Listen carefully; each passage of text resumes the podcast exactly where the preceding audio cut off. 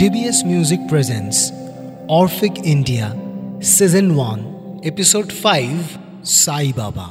হিন্দু কিংবা কোনো একটি বিশেষ ধর্মের ফাঁসে ফেলা যাবে না এই যুগাবতারকে। তার পূর্বাশ্রম সম্পর্কে কোনো খোঁজ, কোনো উল্লেখ, কোনো গ্রন্থেই পাওয়া যায় না। হিন্দু ভক্তেরা তাকে দত্তাত্রয়ের অবতার বলে মনে করেন। জন্ম আঠেরোশো পঁয়ত্রিশ সেপ্টেম্বর মাস, তিরোধান, পনেরোই অক্টোবর, উনিশশো আঠেরো। বিংশ শতাব্দীর এক অত্যন্ত প্রভাবশালী ও সর্বাধিক শ্রদ্ধা অর্জনকারী মহাপুরুষ, স্বয়ং পরম পূজ্য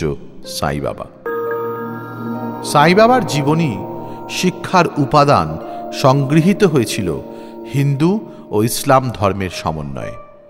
সাই বাবার জন্মস্থান নিয়ে নানা বিতর্ক বহু বছর ধরে চলে আসছে। মতান্তরে শিরডির বাসিন্দাদের দাবি, পাথরিতে সাই বাবার জন্মগ্রহণ করেছিলেন। প্রচলিত বিশ্বাস যে ব্রাহ্মণ ঘরে জন্মগ্রহণ করলেও তিনি পরবর্তীকালে সুফি সাধক হয়ে ওঠেন।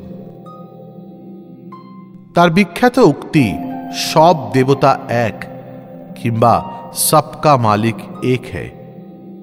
হিন্দু এবং মুসলমানের মধ্যে কোনো বিভেদ নেই। তাই তিনি নিজেও আমৃত্যু শিরডি শহরের এক মসজিদে বসবাস করতেন। কলিযুগের সমস্ত প্রাণীর প্রভু এবং সর্বস্থানে ব্যাপ্ত শ্রী সাই যেন সমস্ত জড় ও চেতন প্রাণীর উদ্ভব।